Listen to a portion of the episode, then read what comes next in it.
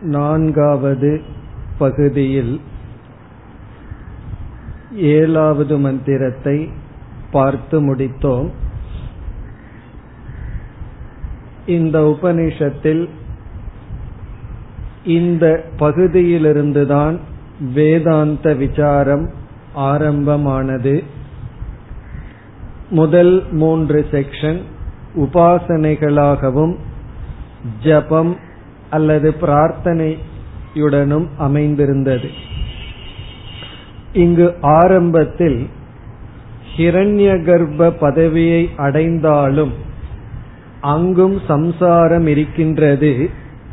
துதியாத்வை பயம் பவதி என்று பயம் அரதி திருப்தியின்மை பயம் இருக்கின்றது என்று சம்சாரத்தை காட்டி ஆகவே மோக்ஷத்துக்கு முயற்சி செய்ய வேண்டும் என்று கூறப்பட்டு பிறகு சிருஷ்டியையும் முடித்து இந்த ஏழாவது மந்திரத்தில்தான் வேதாந்த உபதேசம் நமக்கு வந்தது.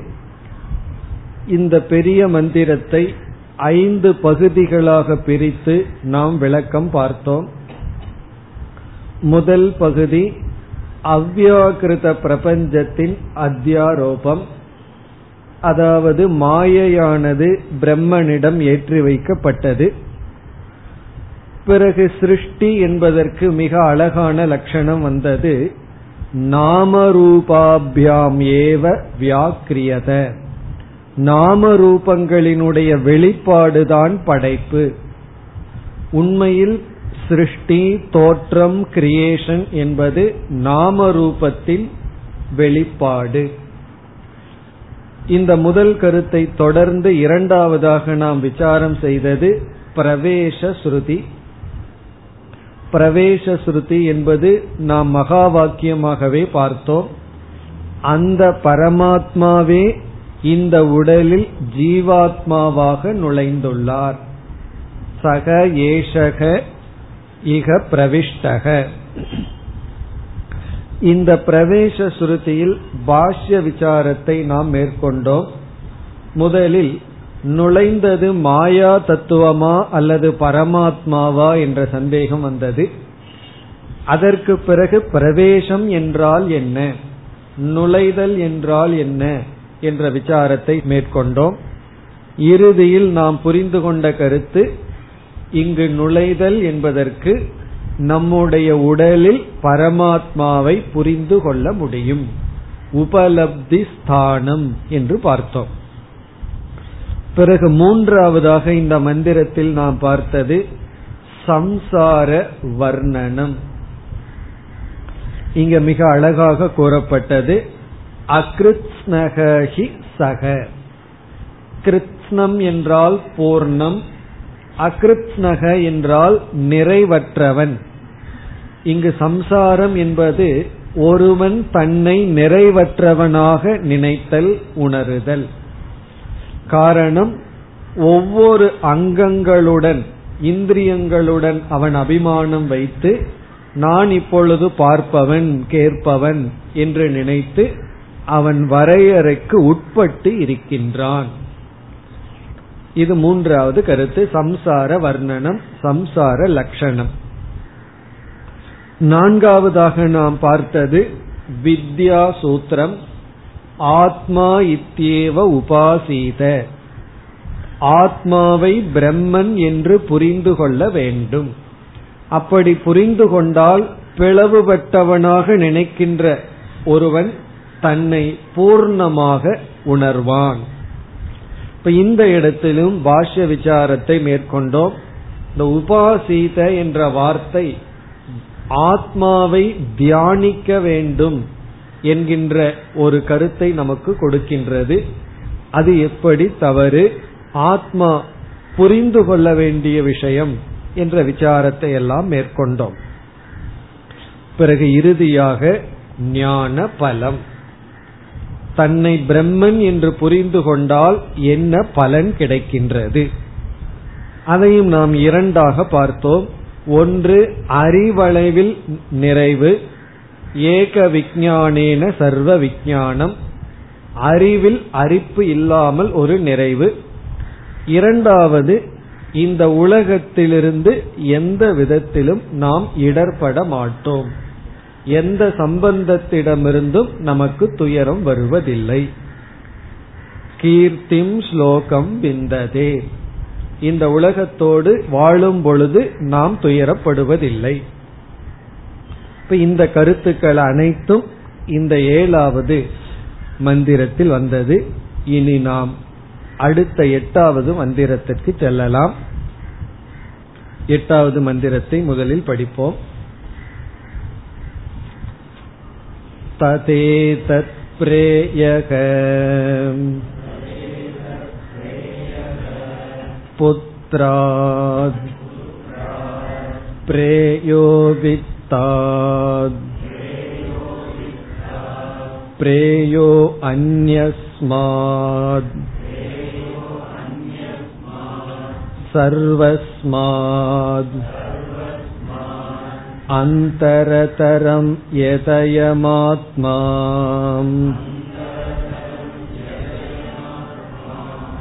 சகயக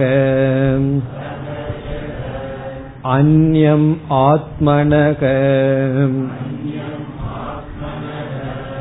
பிரியம் ப்ருவாணம். ப்ரூயாத். பிரியம் ரோத்யதி இதி. ஈஸ்வரோக.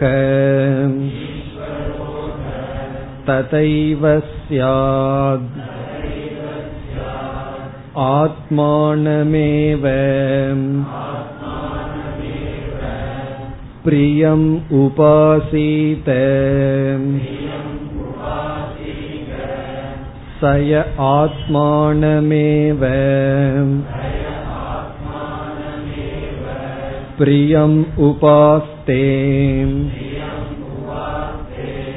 न हास्यप्रियम् प्रमायुकम् भवति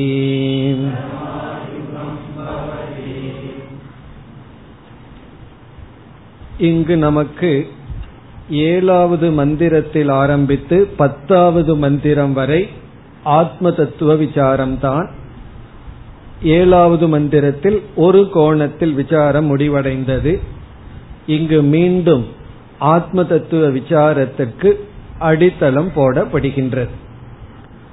ஒரு முறை கூறி பலனுடன் முடிந்தாலும் மீண்டும் ஆத்ம தத்துவ விசாரம் வர இருக்கின்றது. அதற்கான அடித்தளம் இந்த இரண்டு மந்திரத்தில் போடப்படுகின்றது. எட்டு ஒன்பது இந்த இரண்டு மந்திரங்களில் மீண்டும் ஆத்ம விசாரத்திற்கான முகவுரை பிறகு பத்தாவது மந்திரத்தில் தான் அகம் பிரம்மாஸ்மி என்ற மகா வாக்கியம் வருகின்றது. இப்ப அகம் பிரம்மாஸ்மிங்கிற மகா வாக்கியத்திற்கு இந்த இரண்டும் ஒரு அடித்தளமாக அமைகின்றது. இங்கு நாம் ஏன் அனைத்தையும் விட்டுவிட்டு ஆத்ம தத்துவத்தையே நாட வேண்டும் என்ற கேள்விக்கு பதில் வருகின்றது.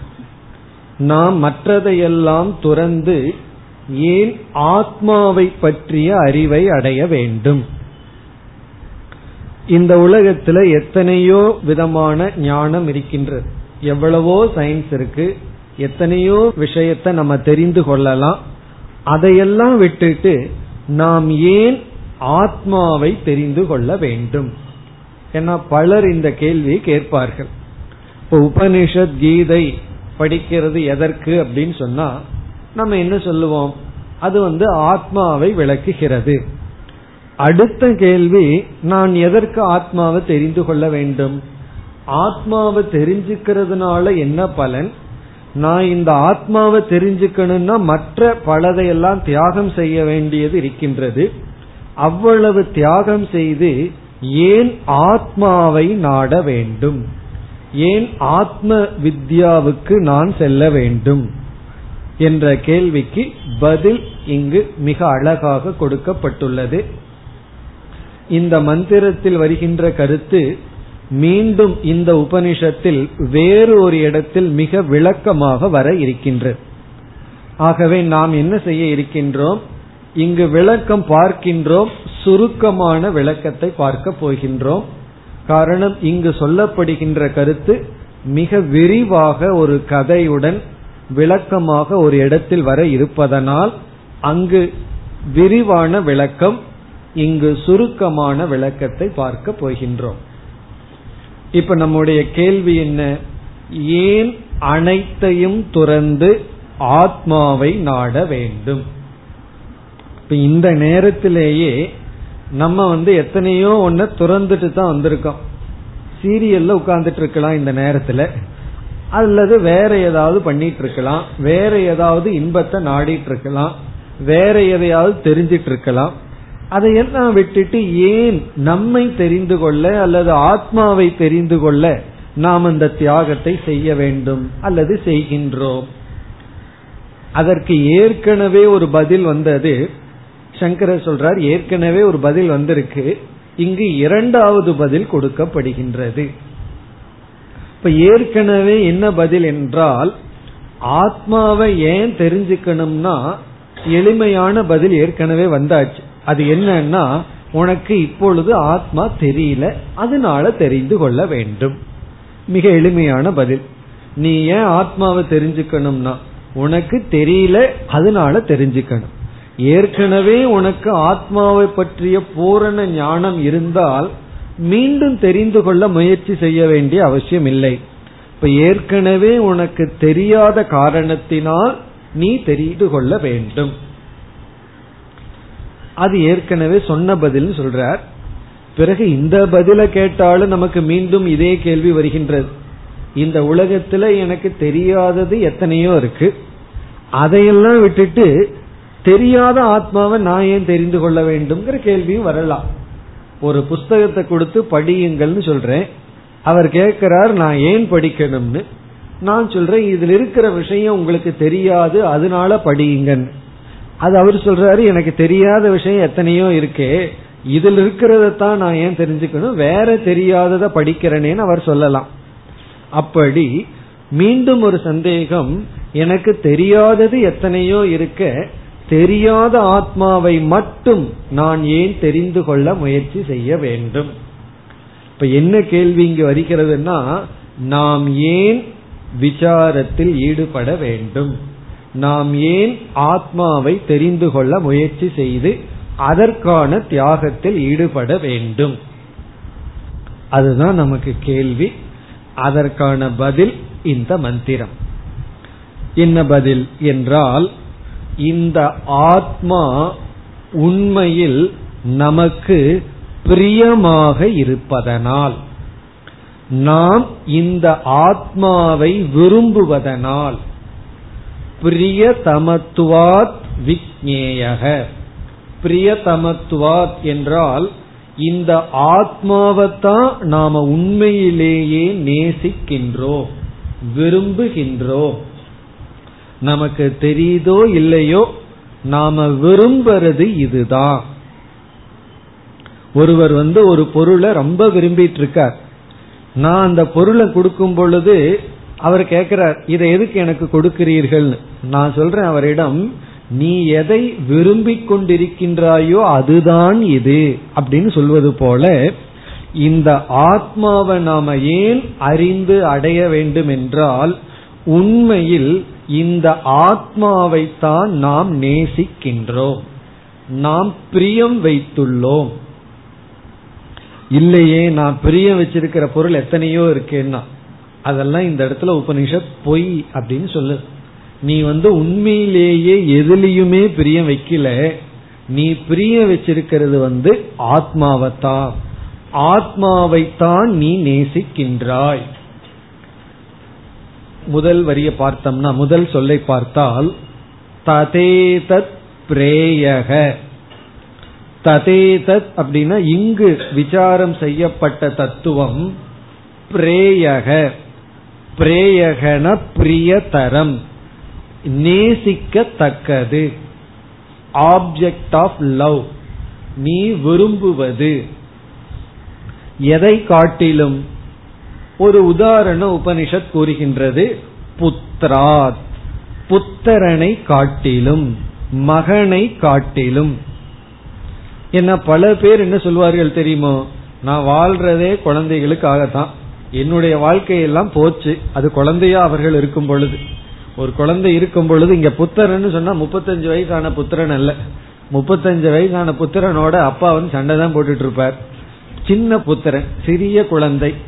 அந்த அஞ்சு வயசு கீழே குழந்தை இருக்கும் பொழுது யாழ் இனிது குழல் இனிதுன்னு எல்லாம் சொல்லிட்டு இருக்கும் போது அவர்கள் என்ன சொல்லுவார்கள்?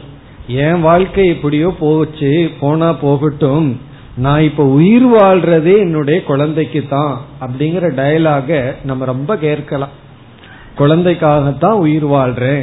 என்னுடைய வாழ்க்கையே இந்த குழந்தைக்காகத்தான் சொல்லி இந்த குழந்தைகள் மீது பற்று இருக்கும் அப்பொழுது உபனிஷத் கூறுகின்றது புத்திரனை காட்டிலும் நீ எதைய வந்து நீ நேசிக்கின்றாய்னு சொல்லிக் கொண்டிருக்கின்றாயோ எதை நான் உண்மையில் நேசிக்கின்றேன்னு நீ நினைக்கின்றாயோ அதை காட்டிலும் நீ யாரை நேசிக்கின்றாய் என்றால் நீ உன்னைத்தான் நேசிக்கின்றாய். அதனால நீ உன்னை அறிய வேண்டும். இங்க ஆத்மானா நான் அர்த்தம். உண்மையிலேயே நீ யாரை நேசிக்கின்றாய்னு சொன்னா நீ உன்னைத்தான் நேசிக்கின்றாய். இல்லையே நான் வந்து ஒரு செல்பிஷ் பர்சன் கிடையாது. நான் வந்து என்ன தவிர மற்றவங்களை நேசிக்கின்றேன்னு சொன்னால் அது சரி அல்ல. அது தவறு. அது பொய்.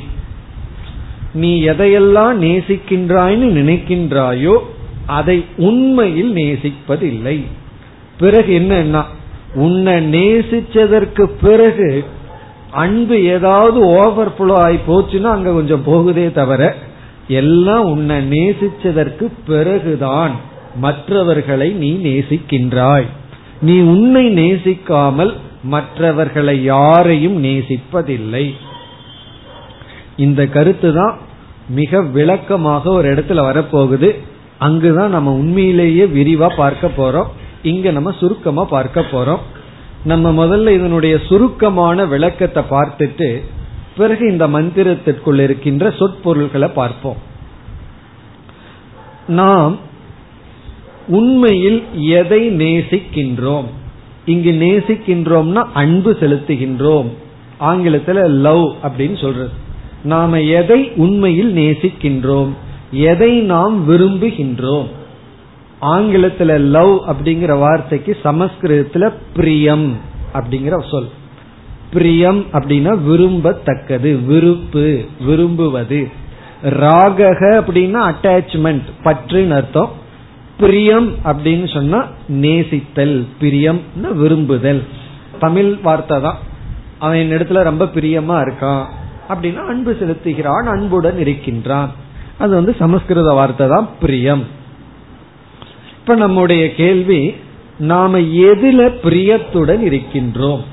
அப்படின்னு கேட்டா நம்ம முதல்ல பதில பார்த்துட்டா உண்மையான ஆன்சரை பார்த்துட்டு கடைசியில தவறான கொள்கைக்கு வரலாம். முதலில் சாஸ்திரம் சொல்கின்றது நாம் எல்லோருமே எதில் பிரியம் வைத்துள்ளோம் எதை நேசிக்கின்றோம் என்றால் அதற்கான பதில் சுகம். இன்பத்தை சுகத்தை நாம் நேசிக்கின்றோம். சுகத்தில்தான் நமக்கு பிரியம் இருக்கின்றது. நம்முடைய பிரியமெல்லாம் சுகத்துல தான் இருக்கு. அப்ப நான் உண்மையில் எதில் பிரியம் வைத்துள்ளேன்? எதை நான் வந்து லவ் எதை நான் பிரியமாக கருதுகின்றேன்? அல்லது எது எனக்கு பிரியம்? என்றால் சுகம் இன்பம். சுகம்னா என்னன்னு விளக்கம் சொல்ல வேண்டிய அவசியம் இல்லை நமக்கு தெரியும். சுகம் இன்பம். பிறகு அடுத்தது என்னவென்றால் நம்முடைய உண்மையான பிரியம் முதலில் சுகத்தில் தான் இருக்கின்றது. ஆனால் எவைகளெல்லாம் இந்த சுகத்திற்கு சாதனையாக இருக்கின்றதோ இந்த சுகம்ங்கிறது நமக்கு திடீர்னு வர்றதில்லை. கடையில போய் ஒரு கிலோ சுகம் கொடுங்கன்னு கேட்டு பாருங்க என்ன செய்வார்கள்? சுகம்ங்கிறது ஒரு தனி பொருளா இல்லை. அல்லது அரை லிட்டர் சுகம் கொடுங்க அப்படின்னு சொன்னா அவர்கள் ஒரு பதில் சொல்ல முடியாது. ஒருவர் போய் கேட்கிறார் எனக்கு வந்து ஒரு அரை லிட்டர் ஐநூறு மில்லி சுகம் கொடுங்கிறார் அவர் வந்து ஏதோ ஒரு ஐநூறு மில்லி கொடுக்கிறார். அது அவருக்கு சுகம். அப்படி சுகம்ங்கிறது ஒரு பொருள் அல்ல. அந்த சுகத்துக்கு சில சாதனைகள் நமக்கு தேவைப்படுகின்றது. அப்போ சுகத்தை கொடுக்கும் சாதனைகள் சில இந்த உலகத்தில் இருக்கின்றது. இப்ப இரண்டாவது தத்துவம் என்னன்னா சுக சாதனம்.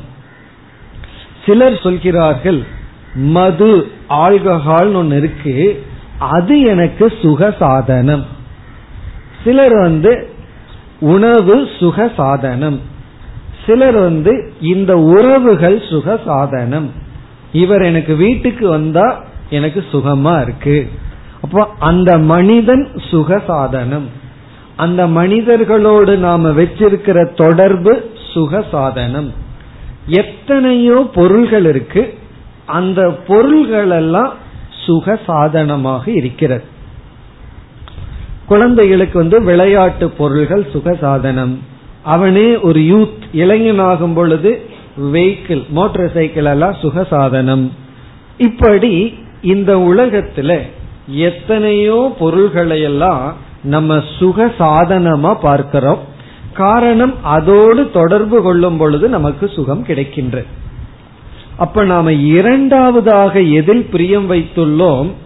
எதெல்லாம் சுகம் கொடுக்கின்றதோ அந்த சுக சாதனத்தில் நம்முடைய இரண்டாவது பிரியம். நாம இரண்டாவதா நேசிக்கிறது வந்து சுக சாதனத்தில். அப்ப நம்ம ரெண்டு தத்துவத்தை நேசிக்கின்றோம். ஒன்று சுகத்தை நேசிக்கின்றோம். சுகத்தில் பிரியம் இருக்கின்றது. இரண்டாவது சுக சாதனையில் பிரியம் இருக்கின்றது. இப்போ அடுத்த கேள்வி ஒன்னு கேட்கிறோம். நம்முடைய புத்திரனை நாம வந்து நேசிக்கின்றோம். நம்முடைய குழந்தை மீது அன்பு இருக்கின்றது அன்பை கொட்டுகின்றோம். இந்த குழந்தை வந்து சுகமா சுக சாதனமா? அல்லது யாரோ ஒரு மனிதனை நாம் நேசிக்கின்றோம் பொருளை நாம் நேசிக்கின்றோம். பணத்தின் மீது அளவு கடந்த அன்பை பிரியத்தை வைத்துள்ளோம். இவைகள் எல்லாமே சுகமா அல்லது சுக சாதனமா அப்படின்னு கேட்டா என்ன பதில் நம்ம சொல்லுவோம்? யோசிச்சோம்னா. யோசிச்ச என்ன பதில் சொல்லுவோம்? இவைகளெல்லாம் சுக சாதனம் காரணம் என்ன? இவைகளெல்லாம் எனக்கு சுகத்தை கொடுக்கின்றது. அது மட்டுமல்ல எந்த நேரத்துல எனக்கு சுக சாதனமா இருக்கோ அந்த நேரத்துல தான் அந்த பொருளை நான் நேசிக்கின்றேன். எந்த நேரத்துல அதே பொருள் துக்க சாதனமாக மாறுகிறதோ அந்த நேரத்துல அதே பொருளை நாம் வெறுக்கின்றோம். இப்ப வந்து அம்மாவுக்கோ அப்பாவுக்கோ ஒரு முக்கியமான வேலை ஏதோ ஒன்று இருக்கு. குழந்தை அழுதுட்டு ரகலை பண்ணிட்டு இரிட்டேட் பண்ணுதுன்னு வச்சுக்கோமே. உடனே குழந்தைக்கு என்ன கிடைக்குதுன்னா? என்ன கிடைக்கும்? அடிதான் கிடைக்கும். திட்டு கிடைக்குது அடி கிடைக்குது. இப்ப எந்த குழந்தைய நான் நேசிச்சனோ அதே குழந்தையும் நான் வெறுக்கின்றேன். காரணம் என்ன? எப்பொழுது வெறுக்கின்றேன் எப்பொழுது நேசிக்கின்றேன்னு சொன்னா எப்பொழுது அந்த பொருள் சுக சாதனமாக இருக்கின்றதோ அப்பொழுது பிரியம். எப்பொழுது அது துக்க சாதனமாக மாறுகின்றதோ அப்பொழுது அப்பிரியம். இப்ப இதிலிருந்து நாம் வந்து எந்தெந்த பொருள்களை எல்லாம் நேசிக்கின்றேன்னு சொல்றனோ அந்தந்த பொருள்களெல்லாம் சுகமாக இல்லை சுக சாதனமாக இருக்கின்றது. இதை நம்ம புரிஞ்சிட்டோம்னா அடுத்த கருத்து. இது ரொம்ப முக்கியமாக புரிந்து கொள்ள வேண்டிய விஷயம். இதை நம்ம புரிஞ்சிட்டோம்னா நமக்கு தொண்ணூறு சதவீதம் வைராக்கியம் வர்றதுக்கு சான்ஸ் இருக்கு. இந்த இந்த அறிவிலிருந்து தான் நமக்கு வைராக்கியம் வரணும். இதனுடைய பெரிய விளக்கத்தை பிறகு பார்ப்போம். இங்க வந்து சுருக்கமான விளக்கம் தான் இனி மூன்றாவது கருத்து என்னவென்றால் சுகத்தில் எனக்கு பிரியம் உண்டு சுக சாதனத்தில் எனக்கு பிரியம் உண்டு இதில் எந்த பிரியம் நிபந்தனை அற்றது? அன்கண்டிஷனல் லவ் எங்க இருக்கு? நிபந்தனை கண்டிஷனல் பிரியம்னா லவ் நான் சுகத்துல என்னுடைய அன்பு வந்து அன்கண்டிஷனலா இருக்கா? சுக சாதனத்துல நான் செலுத்துகின்ற பிரியம் அன்கண்டிஷனலா இருக்கா? அப்படின்னு கேட்டா நமக்கு நல்லா தெரியும் சுகத்தை நாம என்னைக்குமே வெறுத்தது கிடையாது. சுகத்தை வந்து வேண்டான்னு சொன்னதே கிடையாது. ஆனால் சுக சாதனை இருக்கே. அது மீது நாம அன்பு வெளிச்சிருக்கோம் அது கண்டிஷனல். அது நிபந்தனைக்கு உட்பட்டது. இந்த இடத்துல எது நிபந்தனைக்கு உட்பட்டதுன்னா நம்முடைய அன்பு நிபந்தனைக்கு உட்பட்டது. நம்முடைய பிரியம் ஒரு கண்டிஷனோட இருக்கு. அது என்ன நிபந்தனைனா அந்த பொருள் சுகசாதனமா இருக்கிற வரைக்கும் தான் அதன் மீது அன்பு. எந்த நொடியில அது சுகசாதனம் இல்லையோ அப்ப அன்பும் இல்லாமல் சென்று விடுகிறது. நம்ம ரொம்ப கஷ்டப்பட்டு ஒரு வெஹிக்கிள் வாங்குறோம்.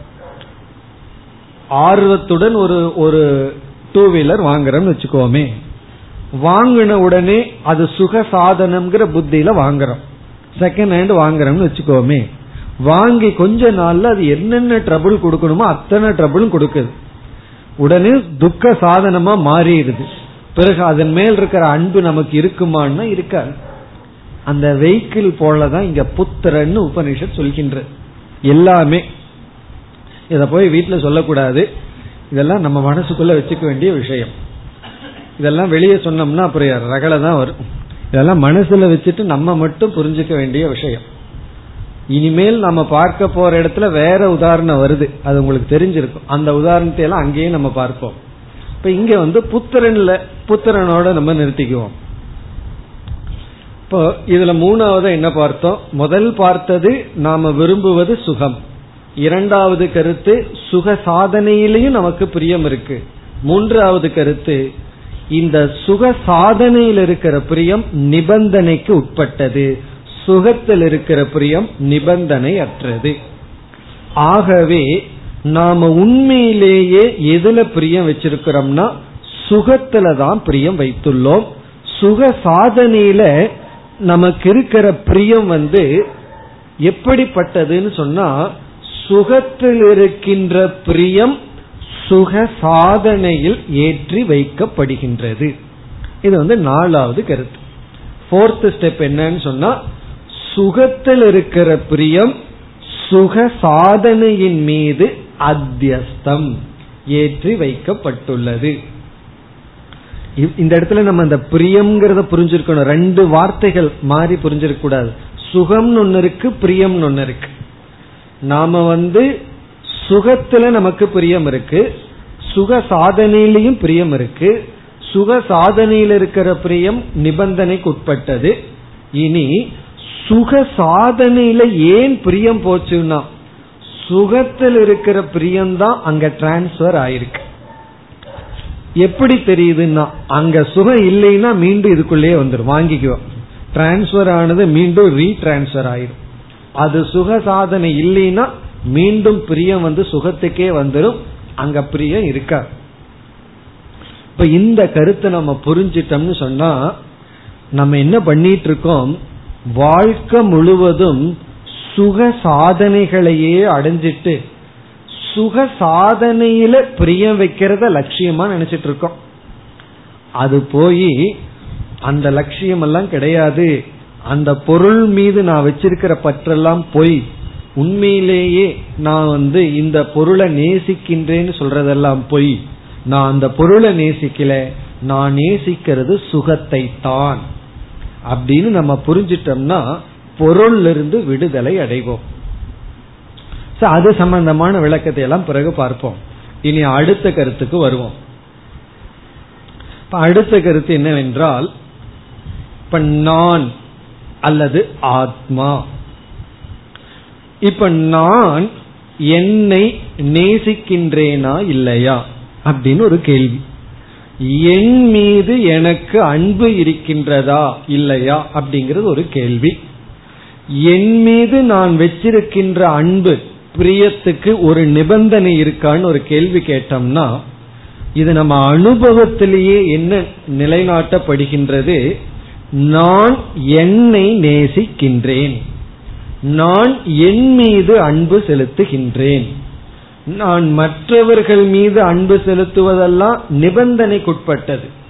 நான் என் மீது அன்பு செலுத்துவது நிபந்தனை அற்றது இப்ப சுகத்தை விட்டுருவோம். நான்கிறதுக்கு வந்துள்ளோம். அடுத்த டாபிக்குள்ள வந்துட்டோம். அதுக்கப்புறம் சுகத்தோட சம்பந்தப்படுத்துவோம். இப்ப சுகத்தை பற்றி சில கருத்துக்களை பார்த்துட்டு இப்ப நான்கிறதுக்கு வந்துட்டோம். இப்ப நான் என்னை நேசிக்கின்றேன். நான் என் மீது பிரியமாக இருக்கின்றேன். இந்த என் மீது இருக்கின்ற பிரியம் நிபந்தனைக்கு உட்பட்டதா இல்லையா அப்படின்னு சொன்னா நிபந்தனைக்கு உட்பட்டது அல்ல. சொல்றது வந்து என்ன நேசிச்சதற்கு பிறகு அல்லது என் மீது இருக்கின்ற அன்பினுடைய டிரான்ஸ்பர் தான்.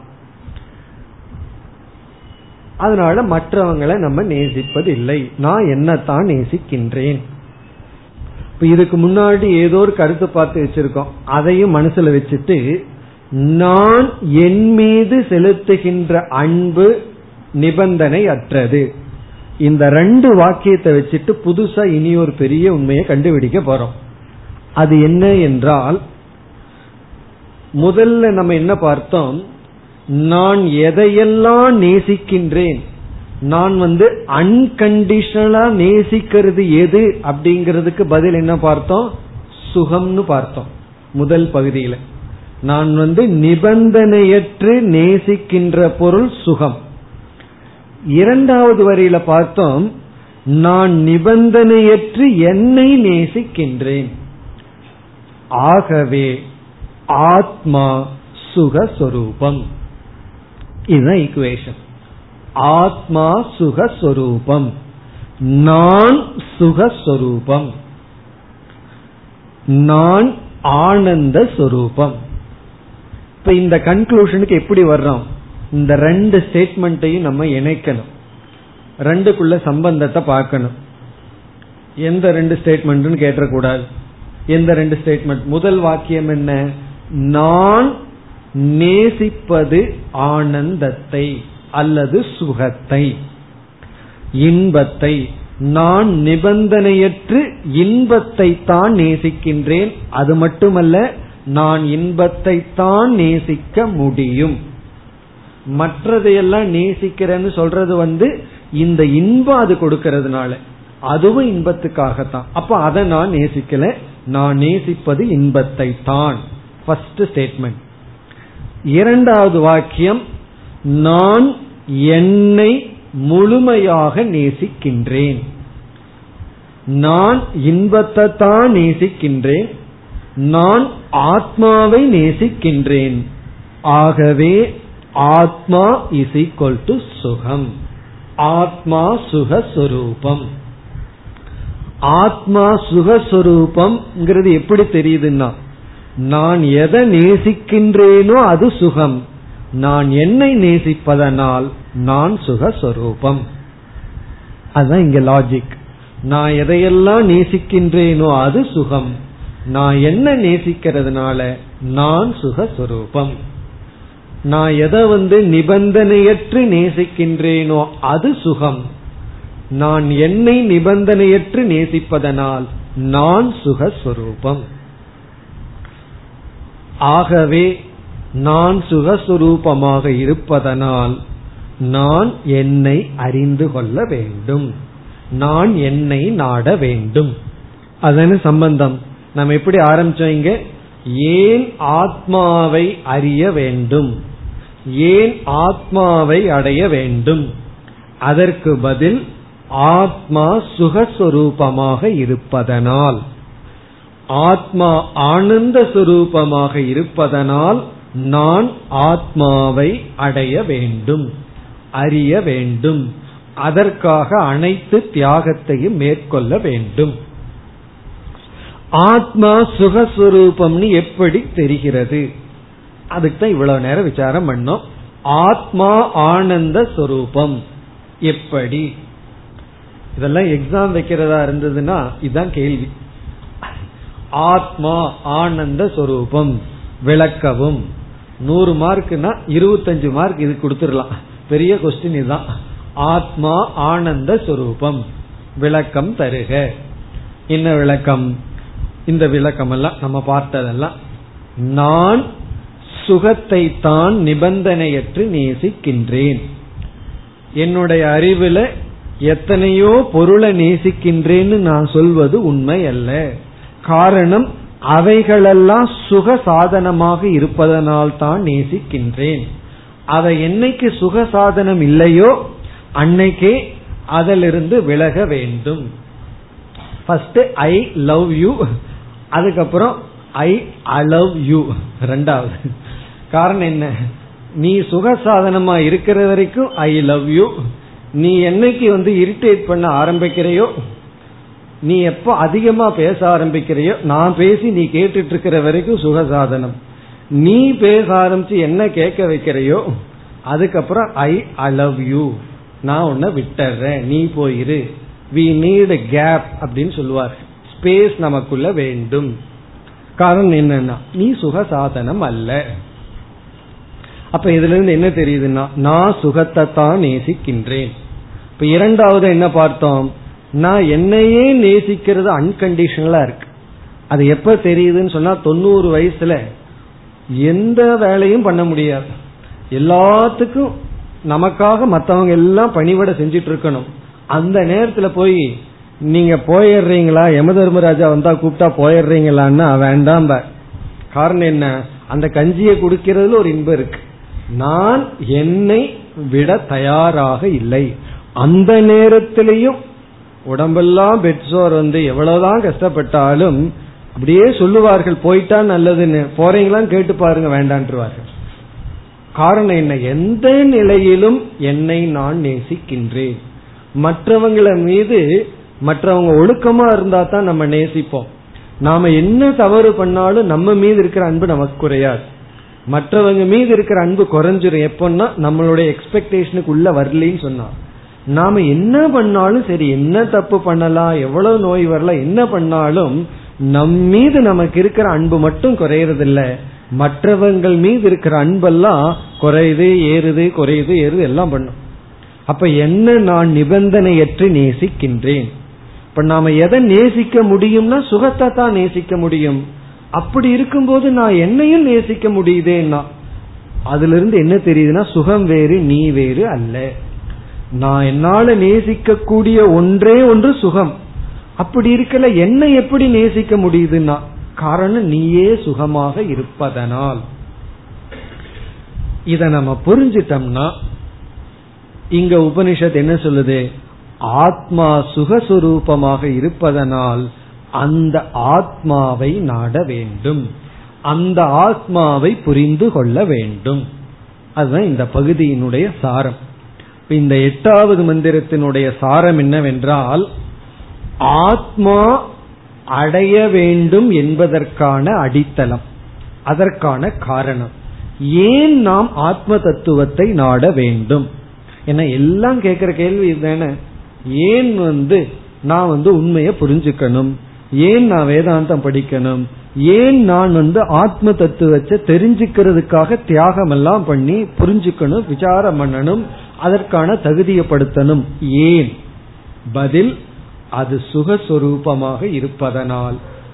அதையே நீ உண்மையில் நாடுவதனால். என்ன சில பேர் என்ன சொல்றார்கள்? நான் இப்ப ஆத்மாவை தெரிஞ்சுக்க விரும்பல. நான் நாட வேண்டிய விஷயம் எத்தனையோ இருக்கு. பணம் இருக்கு. குழந்தைகளை உருவாக்க வேண்டியது இருக்கு. எத்தனையோ கடமைகள் எல்லாம் இருக்குன்னு சொல்றோம். அவைகள் தான் லட்சியமாக நம்முடைய லட்சியமா சொல்றோம். உபனிஷத்து வந்து அதுல இருந்து நம்ம டேர்ன் பண்ணுது. அது உன்னுடைய உண்மையான லட்சியம் அல்ல. உன்னுடைய உண்மையான லட்சியம் வந்து நீ விரும்புவது. நீ உண்மையிலேயே விரும்புவது சுகத்தை. உண்மையிலேயே விரும்புவது சுகம்ங்கிறது உன்னை. ஆகவே உன்னை நீ தெரிந்து கொள்ள வேண்டும்.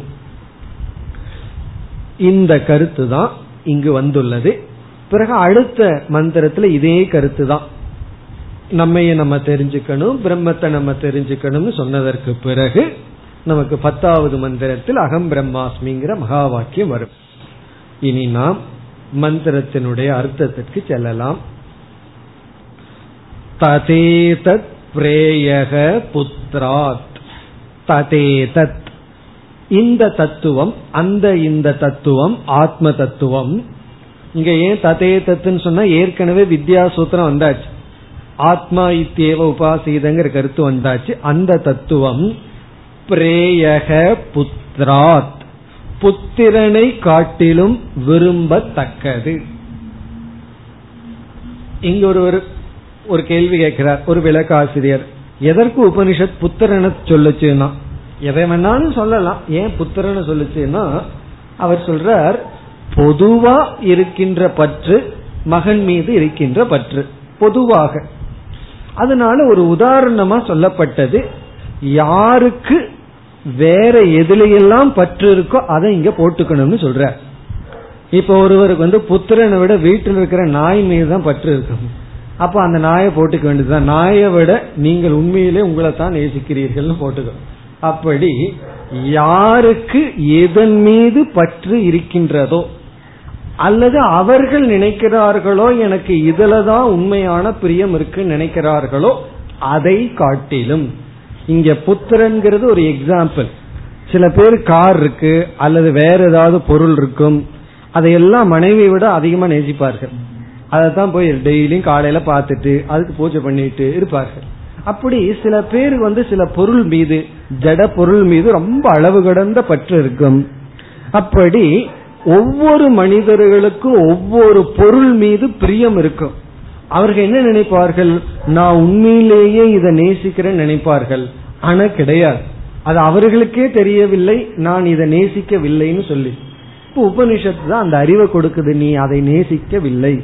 நீ எதை நான் நேசிக்கிறேன்னு சொல்றையோ அதை நீ நேசிப்பதில்லை. புதிய விஷயம். இத போய் முதல் வகுப்புல சொன்னா கிளாஸ்ல இருந்து போயிடுவார்கள். நீ வந்து எதை நேசிச்சிட்டு இருக்கிற நினைக்கிறையோ அதை நேசிக்கவில்லைன்னு சொன்னா இதை கேட்கறதுக்கா வேதாந்தத்துக்கு வந்துட்டு ஓடி போவார்கள். நான் வேதாந்தத்தை நேசிக்கவே இல்லைன்ட்டு போய்விடுவார்கள். அப்படி ஒரு பேர் உண்மை என்னவென்றால் நாம எதையெல்லாம் நேசிக்கிறோம் நினைக்கிறோமோ அது பொய். அதை காட்டிலும் இந்த ஆத்மாதான் பிரியமானது ஆத்மாவிடம்தான் பிரியம் வைக்கின்றாய். இனி அடுத்த உதாரணம். பிரேயக வித்தாத். வித்தம் அப்படின்னா பணம். இந்த ஆத்மா பணத்தை காட்டிலும் பிரியமானது. அதாவது இந்த ஆத்மாவிடம் பணத்தில் இருக்கின்ற பிரியத்தை காட்டிலும் உண்மையிலேயே நீ இந்த ஆத்மாவைத்தான் நேசிக்கின்றாய். இதையும் சொல்ல வேண்டியது இருக்கு. ஏன்னா சில பேர் வந்து ஒரு பழமொழி பணத்தை கண்டால் பிணமும் வாயை திறக்கும்னு சொல்லி ஒரு பழமொழி. அப்படின்னு என்ன பணம் தான் முக்கியம். பணமே வாயை திறக்கும் போது நான் ஏன் திறக்க மாட்டேன்னு சில பேர் சொல்லுவார்கள். அப்படி பணம் தான் பணம் தான் உலகம் சொல்லிக் கொண்டிருக்கின்றது. அப்படி இருக்கும் பொழுது உபனிஷத் சொல்ல வேண்டியது இருக்கு. பணத்தை காட்டிலும் உண்மையிலேயே நீ இதைத்தான் நேசிக்கின்றாய். இங்கு வித்தம்ங்கிறது ஜட பொருளை குறிக்கின்றது புத்திரன்கிறது வந்து உயிருடைய உறவுகளை குறிக்கின்றது ரிலேஷன்ஷிப் வித்தம்ங்கிறது இனர்ட் ஆப்ஜெக்ட் நம்ம வந்து நம்ம அன்பெல்லாம் ரெண்டா பிரிச்சர்றோம்.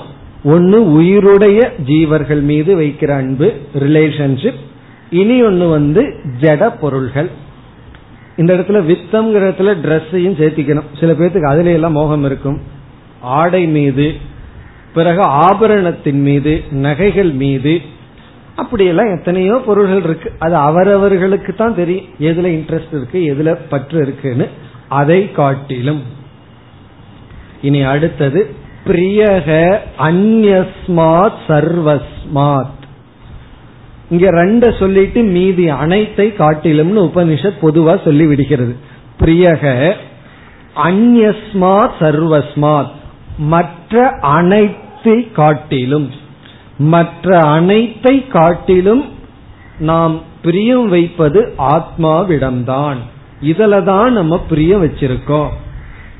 அந்நியஸ்மாத்னா மற்ற சர்வஸ்மாத்னா அனைத்தும். மற்ற அனைத்தை காட்டிலும் நாம் பிரியம் வைத்துள்ள இடம் இதுதான் ஆத்மாதான்.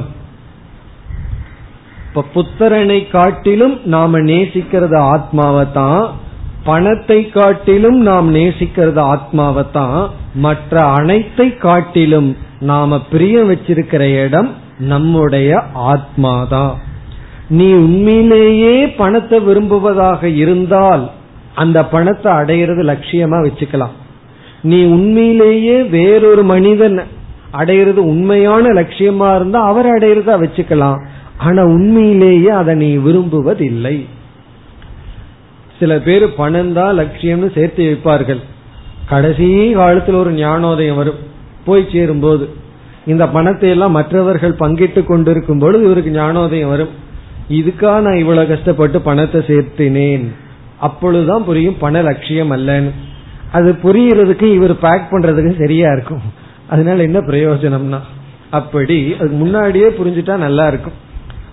பணத்தை காட்டிலும் மற்ற உறவுகளை காட்டிலும் உண்மையிலேயே நான் நேசிக்கிறது என்னைத்தான் ஆத்மாவை தான் முதல்ல ததேதத்துன்னு இரண்டு சொற்கள் வந்தது அது விளக்கப்படுகின்றது.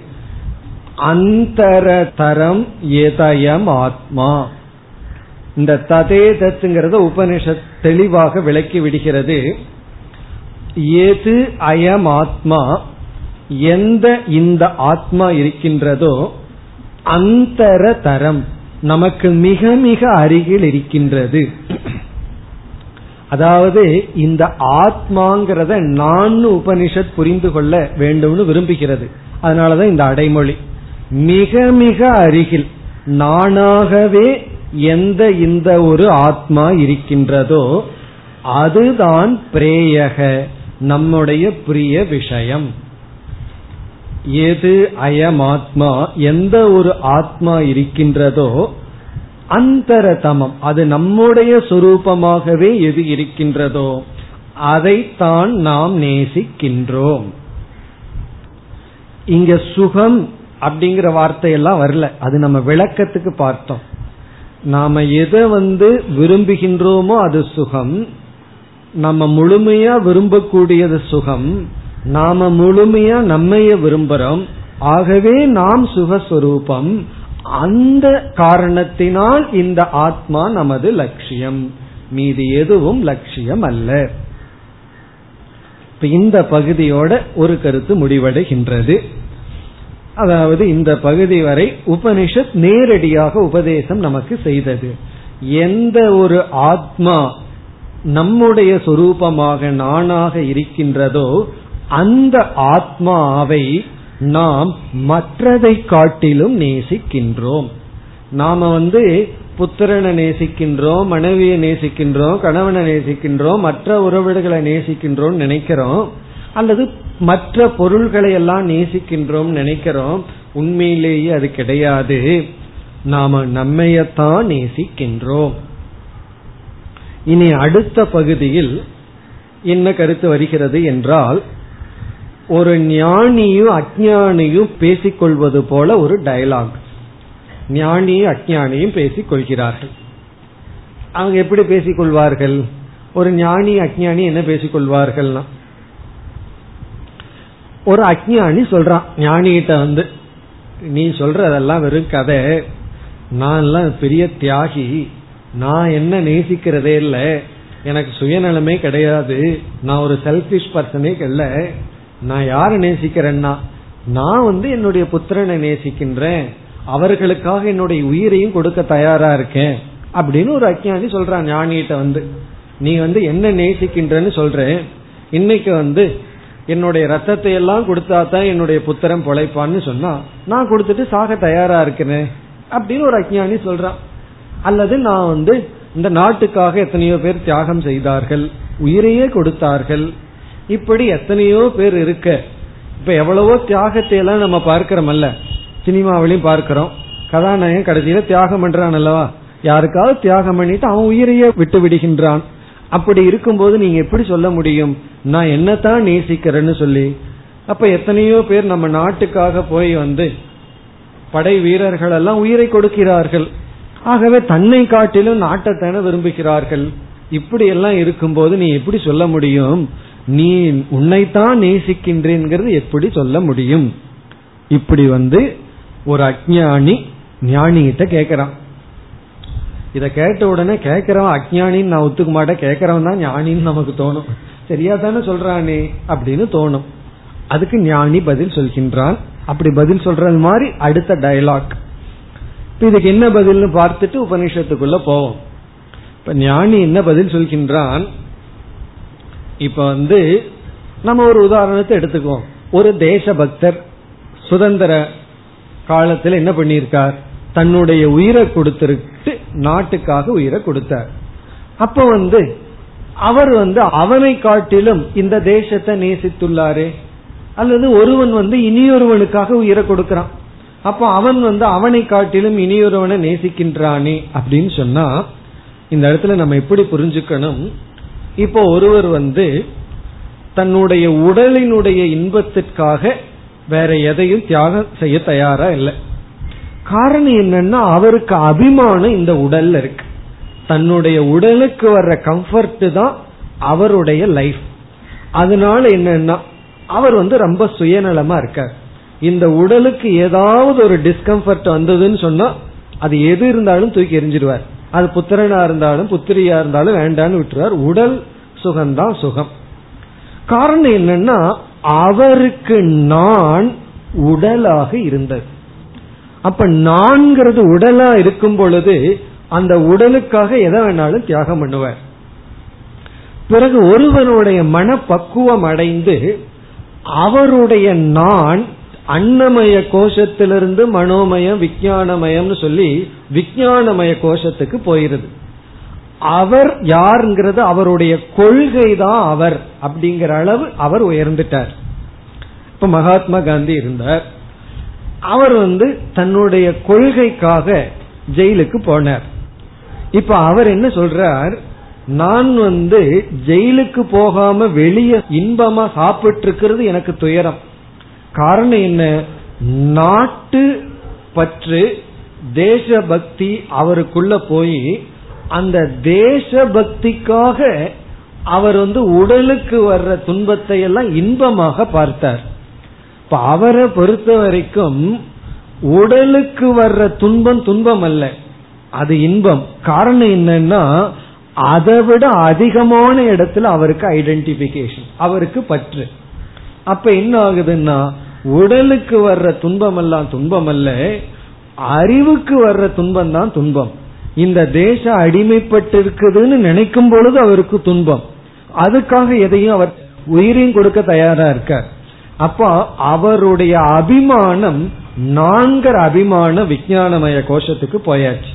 அப்படி நாம எதை தியாகம் பண்ண மாட்டோம்னா எந்த இடத்துல நான் இருக்கோ அதை தியாகம் பண்ண மாட்டோம். இந்த நான்கிற அபிமானத்தை மேல இடத்துல வச்சுட்டோம்னா கீழான இதையெல்லாம் நம்ம தியாகம் பண்ணிடுவோம். இப்ப நான்கிற அபிமானத்தை நம்மால விடவே முடியாது. நான்கிற அபிமானத்துல நமக்கு பிரியம். அந்த இடத்துல கான்செப்ட் தேச பக்தி அதுலயும் சுயநலம் தான் இருக்கு. ஆனா உயர்ந்த சுயநலம் மேலான சுயநலம். மேலான சுயநலம்னா என்ன? சரீரத்தில் இருக்கிறது ரொம்ப கீழான நிலை.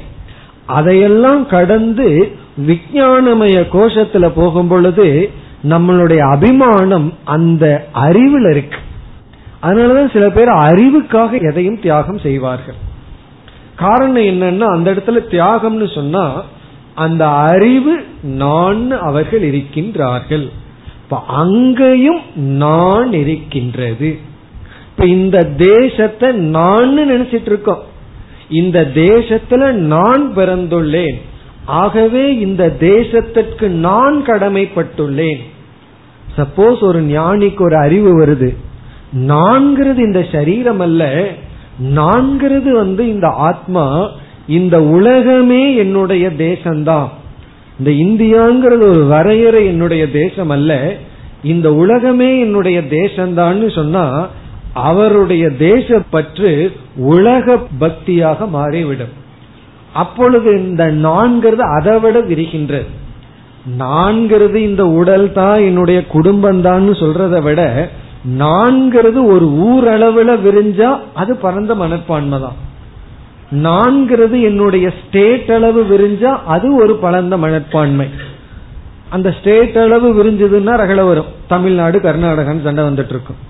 நான்கிறது ஒரு நாடுங்கிற அளவு விரிஞ்சதுன்னா பாகிஸ்தானோட சண்டை போட்டுட்டு இருப்போம் நான்கிறது உலகம்னு விரிஞ்சதுன்னா அவர்களும் நமக்கு பகைவர்கள் அல்ல.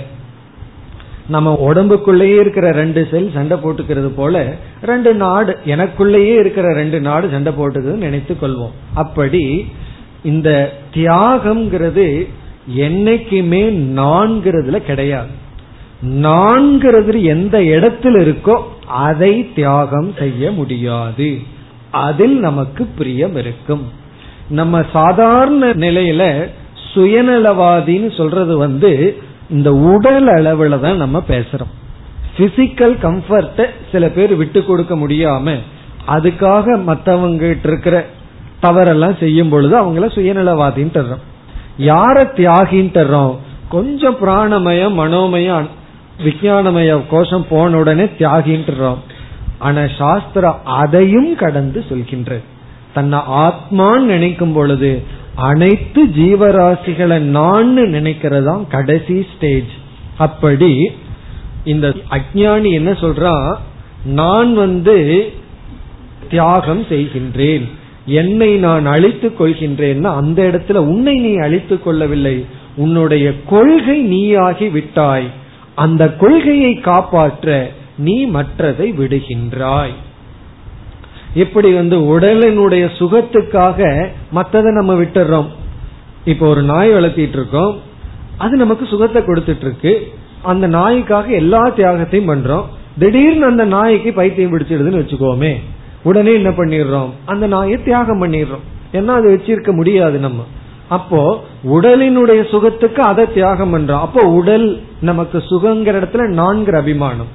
அதே போல நான் இந்த நாட்டை சார்ந்தவன்கிற ஒரு பக்தன் அந்த பக்தன் உடலை தியாகம் செய்கின்றான் மற்றதை தியாகம் செய்கின்றான் என்றும் நான்கிறதை தியாகம் செய்ய முடியாது. நான்கிறதிலிருந்து பிரியத்தை நீக்க முடியாது. அது ஞானியினுடைய பதில். ஞானியினுடைய பதில் வந்து நான்கிறதுல நீ பிரியத்தை நீக்க முடியாது. அந்த நான்கிறது எது அப்படிங்கறது ஆளுக்கால் மாறுபடுகின்றது. நீ வந்து இந்த பொருள்களையெல்லாம் நான் நேசிக்கின்றேன். என்ன தவிர ஒரு பொருளை நேசிக்கின்றேன்னு சொன்னால் அது தவறு. அது பொய்.